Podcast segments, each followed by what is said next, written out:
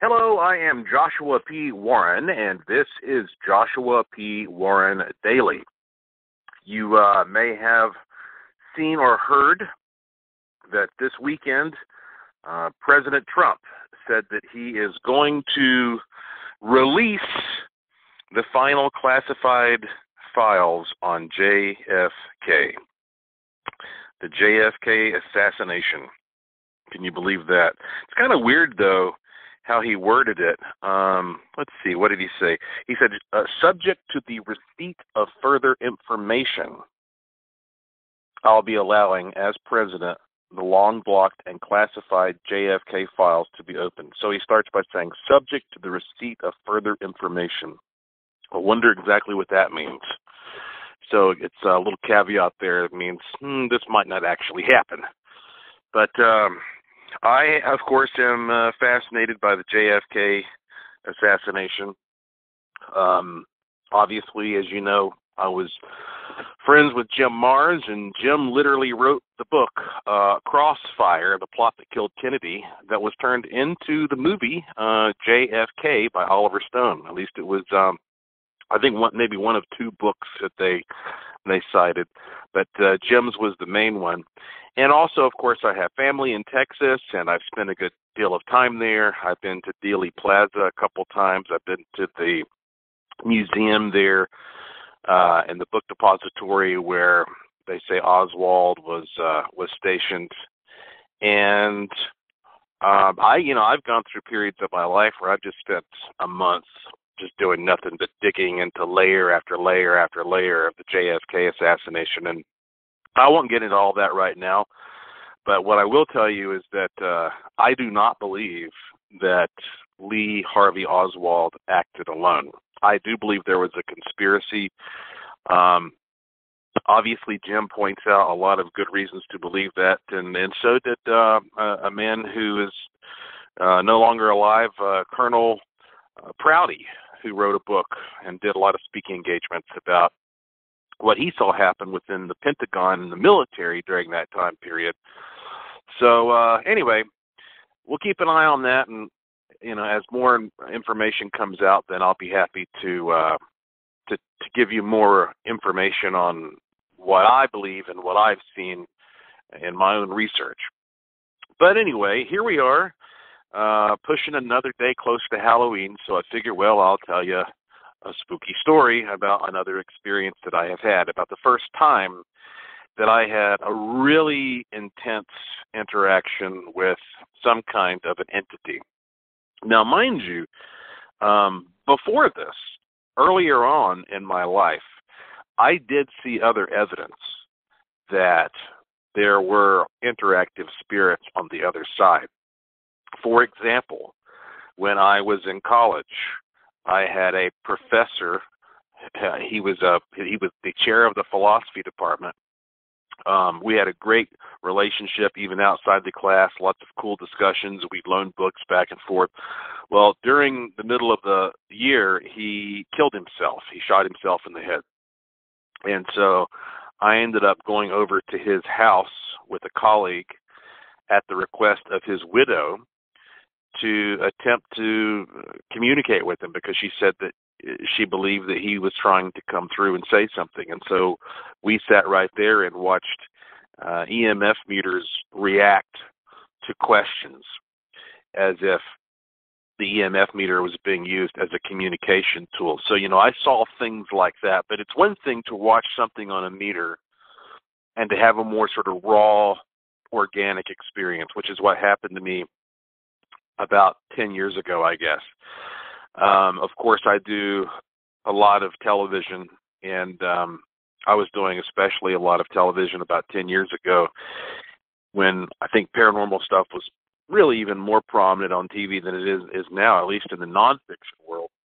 I think you have a lot more fictional paranormal stuff on TV now.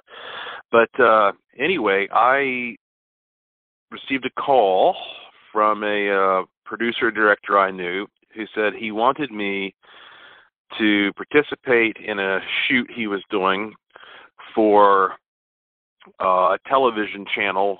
I believe it was the Fine Living Network, if I'm not mistaken. And uh, he said that basically he had access to this extremely haunted house in Louisiana and wanted me to go down there and by myself pretty much just meet the crew and uh, do an investigation. Now, I'll tell you what's interesting to start with about this invitation. The name of the place that he wanted me to go investigate was well known to me. It's called Myrtle's Plantation. A lot of people consider it to be possibly the most haunted place in America. But I knew it even better because some years before, I was contacted by the Make a Wish Foundation.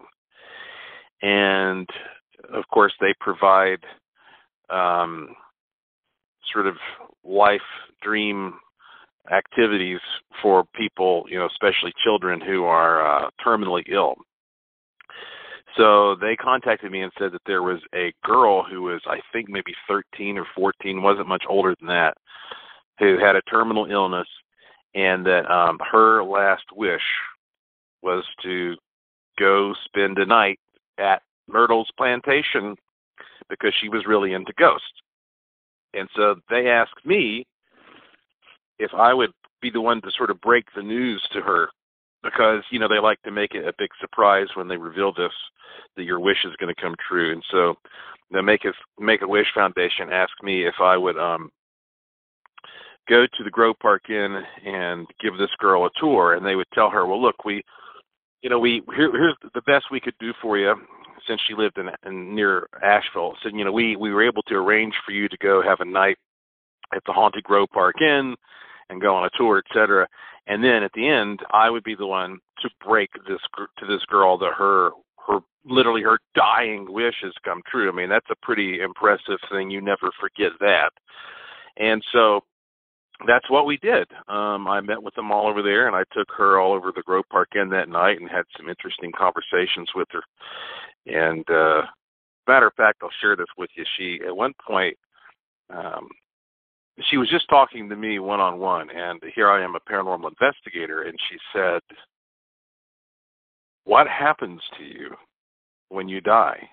Because she knew this is about to happen to her. Excuse me. She says, What happens when you die? And I said, Well, I don't know for sure. But I will tell you this I have a very good friend who died. He was clinically dead. And miraculously, they brought him back to life. And he told me that what he saw on the other side was so beautiful, so wonderful, that he didn't want to come back. And I have heard that from a lot of other people, and I believe him. So that is what I think it's like on the other side.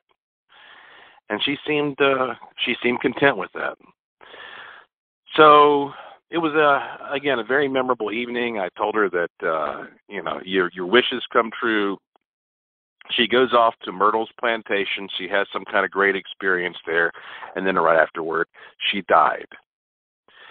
So I was obviously, you know, I'd never been to Myrtle's plantation, but this is the kind of reputation that this place had for me beforehand.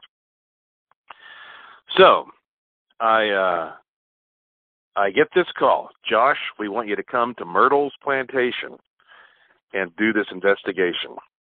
I said, okay. I I have a feeling I, I've had a, a date with this place for a long time and why wouldn't I? Now, if you don't know much about Louisiana, Myrtle's Plantation, and it's not in one of these, you know, highly visited tourist site like, you know, not not like uh, around New Orleans or something. It's in a little town called St. Francisville, which is kind of out in the middle of nowhere, really. At least it was 10 years ago, and I doubt it's developed that much today probably the closest big town is Baton Rouge, I think. I think that's where I flew into. So anyway, um, here's a little background on the place. Myrtle's plantation has been there since and I haven't brushed up on this, but I think it, it was the 1700s. I mean, I'm talking. This was an old world, serious plantation, and um, so you have hundreds of years of history there, and lots of bad things happened at this place. Um, one of the owners there, I believe, somebody shot him on his porch in the chest with a shotgun, and they say he turned and he ran inside and started crawling up the steps. And I believe they say he made it to step number 13 not surprisingly, and collapsed there and died. And so now a lot of people who are sensitive to these things, sort of psychically sensitive, say that they cannot walk past that step. It's like there's some kind of a psychic force field there. But obviously, a lot of the spookiest activity is associated with the slavery, and uh, you know we all know the misery attached with those periods of history. And at one point, there was a man there, this is fairly well documented, who owned a lot of slaves, including a female slave named Chloe. And Chloe was revered among the other slaves because she was able to serve him inside the house and apparently he had a sexual interest in her as well. I think we all know that was pretty common back in those days among slave owners. And so um, the story goes that at one point um, he started taking an interest in uh, in someone else, and Chloe became concerned that that meant that she was going to get kind of kicked to the curb. And uh you know how hard the labor was out on those plantation fields. And so she was very good at nursing people back to health and they say that she had um a plan uh in place that at one point you know he he caught her listening in on some of his private conversations in the bedroom, and so he sliced her ear off. So she knew that, you know, she was on thin ice. And she concocted a plan to put a little bit of light poison in a cake or something like that that would make him a little sick so that she could come in and nurse him back to health and gain his favors again. That's the story anyway. Things went awry, however, they said she put too much poison in in one product or another, and then uh, his wife and kids got very ill, and some of them even died. She was horrified. He found out what had happened, so he took her outside. He tortured her miserably, and then hanged her. And so her ghost, the ghost of Chloe, is the one that is most often seen haunting Myrtle's plantation. And uh, in fact, there is a um, a very good photographer um, that I, I've known for a while, Jack Roth, who took a photograph uh, years ago um, of what appears to be the apparition of Chloe standing outside of Myrtle's plantation.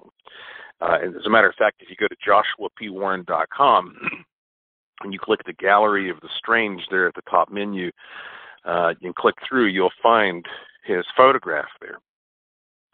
He gave me permission to post that. Um, so anyway, that's you know that gives you a little bit of the backstory on this place. The place has been so haunted that uh, they say people who've lived there over the years have done everything they could to stop the activity. Uh, the keyholes in the doors are inserted upside down because people used to believe that by putting things upside down that it would um that it would confuse the spirits. And then uh also sometimes they would put uh curtains over mirrors there because they believed that mirrors were portals. Interesting that we were talking about that recently. Um so anyway and i could i could make this a really really long story but uh there's no sense in it because I I have written uh, some articles about this in the past as well, which you can read if you really want all the nitty gritty details. But gist of this is okay. I arrived by myself at the airport, and again, I'm pretty sure this is Baton Rouge, and boy, it was storming like crazy. I mean, it was just it was one of the stormiest days I've ever experienced in my life. And I got there the day before the crew was supposed to arrive. And so I got into my rental car and I had to drive myself from the airport, probably something like an hour and a half or more into the swamps and bayous to get to this house in St. Francisville. And it was one of the most harrowing drives of my entire life. I almost died on the drive because I could hardly see anything. The sky was so dark. I was really tired. I'd been up all night getting ready for this trip. And the rain's just pounding down, and I screeched more like slid to a stop realizing that I was the very first car out in the middle of nowhere that had come upon a bridge that completely washed away. And if I had not made that stop, then my car would have slipped into the water, and uh, that may have very well have been the end of me, uh, because it was already just a rushing flash flood. So I had to wait around to get detour instructions. I didn't have I mean, the maps weren't doing me much good. Uh, I didn't have any kind of cell phone signal. So I finally got to um I got I got in some of these dark back roads where I imagined there must be alligators everywhere. when I finally arrived at Myrtle's plantation on this dark and stormy evening, let me tell you what, it it immediately lived up to its reputation. You, you got to see what this place looks like on the internet. It is a big, foreboding, creepy old plantation house with all of the the big old trees around it, with limbs like twisted skeletal fingers and the moss hanging off like corpse hair. And uh, as soon as I rolled up onto the property, I got out of the car, ironically very relieved to be there uh, after my drive. And the first thing I see is this big roving pack of black cats that inhabit the property. It's like something out of a Stephen King novel or movie. They just have this big group of black cats that run around everywhere. So I got there, walk inside. The only person who was there greeted me, was happy I'd finally arrived, told me I would be staying in the General David Bradford suite, the most haunted room there, handed me the keys, and said, Have a good night. And I said, Where are you going? And they said, Oh, you know, you're here on your own tonight. And I was, at first, I thought it was a joke. I thought, well, you know, I could go in here and steal everything in this house. You know, I mean, like, why would you leave me, a stranger, alone in there? But they didn't seem to have a problem at all. Uh, I said, you know, sleep tight, and uh, you know, you wanted this, so here you go. And I guess they'd arranged with the production for that to happen. And so, uh, next thing you know, here I am alone in this gigantic old plantation house. Now, the first thing to be addressed was my hunger. I hadn't eaten in a while. So I went to um I went to grab a little grub at a local joint, nothing special.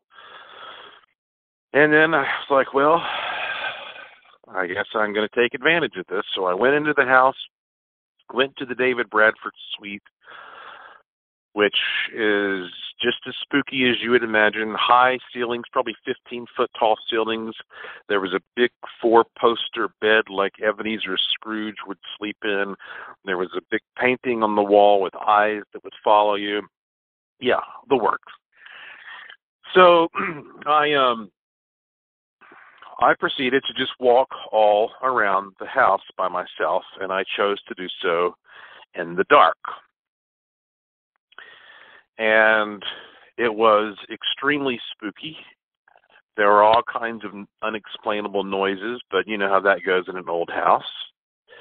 I'm walking upstairs, downstairs, in and out of rooms, past creepy mirrors. Um, at any moment, you know, something could have been standing there or jumping out at me. I mean, it was it was very spooky. I did have my video camera, and I'll tell you, it's kind of odd because sometimes, because I've spent the night alone in a number of extremely scary places, and um, sometimes when you just pull your your video camera out and you look at the the room or whatever's around you through the camera screen, it's a bit of solace. It's, it's an illusion, really, but I guess it kind of makes you feel like maybe your audience is with you. it's really stupid, but anyway. So I uh, I went into the room and um, I'm looking at the floor through night shot, and I noticed through night shot that there were things that would uh, little stains that would show up that only looked uh, that I could only see through night shot, meaning they were only visible in the infrared, and they kind of looked like little bloody footprints. So then I kept hearing these screeching sounds from outside, which I got on video. I presume these were cats fighting with each other, but boy, it it sure helped set the mood. So at one point, here I am, dog tired, in this room by myself with the lights off, with my EMF meter, about uh, close to 11 o'clock at night. And the meter starts giving me some readings. And then all of a sudden I hear boom, boom, boom. So somebody is pounded on the wall. Now it's raining like hell outside. And so I figure, well, this is bizarre. I guess somebody else has come to the property. So I didn't have a cell phone signal or anything at that point, so I went outside and opened the door. There was not a soul around. Okay, it's pouring the rain. There are no cars.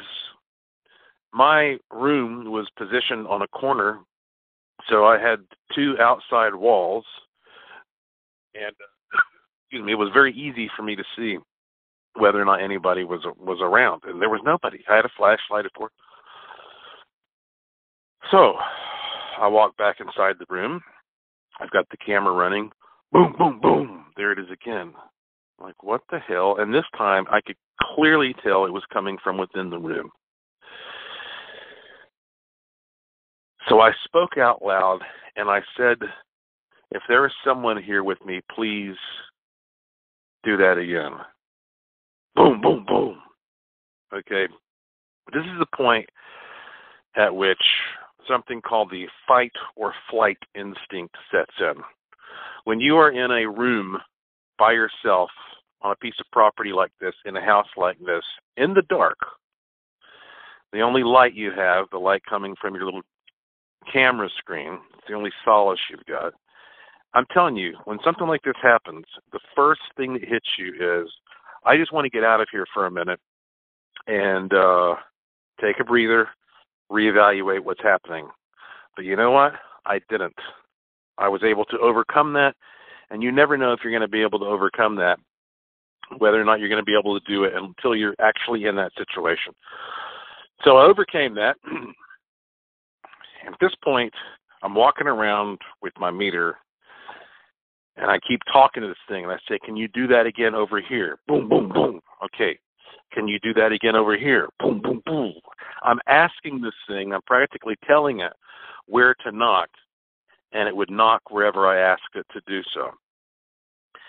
At one point, I held out my meter. The meter goes bonkers, and then it. I, I got this on video. I swear, it's like something jerked this three hundred dollar meter out of my hand. He hit the floor, knocked the chip out of it. I you can watch the video and judge for yourself. Um, and I'm going to tell you how to do that in a minute. But uh, this went on for hours and hours. Me interacting with this thing, saying, "Okay, uh, do that again. Uh, do it here. Do it there," and it would bang on tables, on walls, and it always came in threes. And uh, I even said, okay, can we do like once for yes, twice for no to try to see if I could communicate specifically. And that wasn't working. And so I'm trying to figure out who I'm talking to, but it was it was kind of a messy affair. It wasn't very clear how this was working, how this was happening. So this goes on for hours, and I get to the point where I'm so darn sleepy um, I did place at least one phone call that night. I was able to get a signal out, just a rough one for a little while, and I called my wife and I said, "You're not going to believe what's happening to me right now," so she can vouch for that. It got so late, I got so sleepy. I slipped into this big four-poster bed, and I'm thinking to myself, "Oh Jesus." I just knew this thing was going to finally manifests and I'm like, if I wake up and there is a ghost standing here in this room with me, that's it. Screw this. I'm out of here. I'm going to go out and sleep in my car the rest of the night. So I lay down in bed. My eyelids are so heavy. And then right there, inches away on the headboard, boom, boom, boom. It's banging the headboard next to my head. But I was so tired, I fell asleep. I even had the camera running for a little bit as I was dozing off. The last time I remember it waking me up was 8:30 in the morning. It was hit it was banging the head headboard and I woke up and I said, "Would you please stop? I've got to get some sleep." And I woke up I would say probably somewhere around noon to one because I heard a regular, normal knock on my door, on my front door, and I went and I opened it, and it was the producer, director, and uh, his cameraman and sound man who had just arrived, and uh, said, "Hey, you know, how how how'd it go? Did you sleep well?" And I said. Oh boy, I rolled my eyes.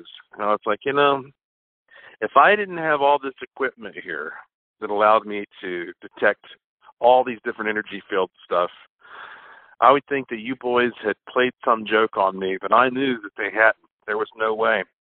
I went outside even and looked all around the outside walls. It was nothing but mud, no footprints, there were no trees that could have been banging the wall in the breeze. There was nothing. And let me tell you what, I was looking for any possible explanation. They were thrilled that I'd had some experience. And so I said, look, tonight I'm going to be ready, you know, and I was telling them, here's how we're going to set up. Here's what we're going to do. We have all my instruments out there. I mean, I was ready to rock and roll and it was just the most peaceful, normal, clear, beautiful, quiet, ordinary night you could ever hope for. So when the big fancy film crew was there, nothing happened when I was ready for it. When I was in that house by myself on a stormy night with a lot of electrical charge flying in the air, that's what I experienced, and I was able to record it at least on my own. And so, aside from some of my footage that they used in the TV special, I put together, I cobbled together my own little footage into maybe about a seven to ten minute video, best I recall. It's called Alone in America's Most Haunted Bedroom. And this is, again, I shot the whole thing myself if at first I turn on the camera when I'm in the car driving off into the storm and then uh and then later you get to see what I experienced. So if you've never seen that, um it's easy to watch. You just go to joshuapwarren.com. I t- just told you this a minute ago. Click the Gallery of the Strange there's a section called World's Wildest Ghost Photos, and it's in there. It's in there. You can watch the video. You can see Jack's photo. Oh boy, I don't know who I was interacting with. I don't know what I was interacting with. I don't know if it was Chloe or somebody else. But I have no doubt that that was a conscious, interactive, aware entity. And it's one thing to see a ghost and say, well, this could be a recording from the past. This could be some kind of an imprint. This could be some kind of a weird atmospheric phenomenon that only appears ghostly to my uneducated eye.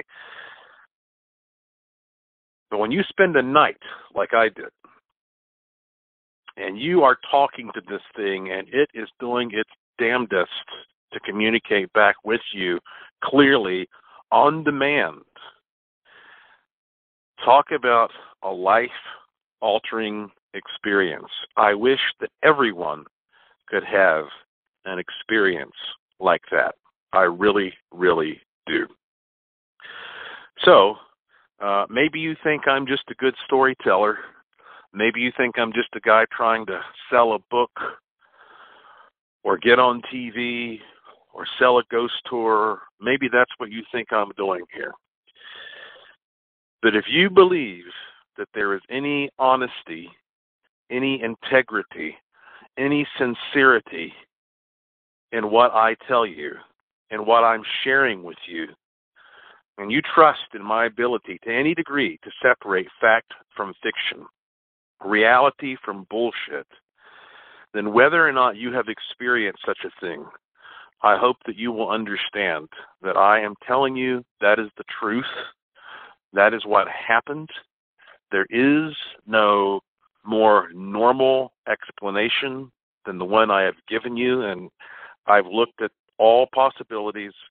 And so, whether or not you have ever experienced such a thing, if you believe what I've just told you, then let that open your eyes a little bit. Let that open your mind a little bit about what is out there what is possible, and what it's like to truly come into contact with some of these spirits. Okay, well, this has been a pretty lengthy one, I guess, but uh, as you could tell, it was quite a significant experience for me. And, uh, well, I'll leave another one for you soon. Um, keep in mind, you know, I've been talking about this new sigil wand. I'm only going to make that available for about another 24 hours. So if that's something that interests you, when you go to joshuapwarren.com, look to the top right hand corner and you'll see a little picture of a wand. It doesn't say anything, it's just a little picture of a wand on the top right hand corner of the home page. And if you click that, and there's still some in stock, I'll make it available for the next 24 hours, and it'll ship out to you immediately. Okay, I believe that's it for tonight. Hope you're having fun this October. Thank you for listening. Please tell all your friends if you're enjoying these free podcasts, because if you keep listening, I'll keep doing them. Thank you for staying curious, and I'll talk to you again soon.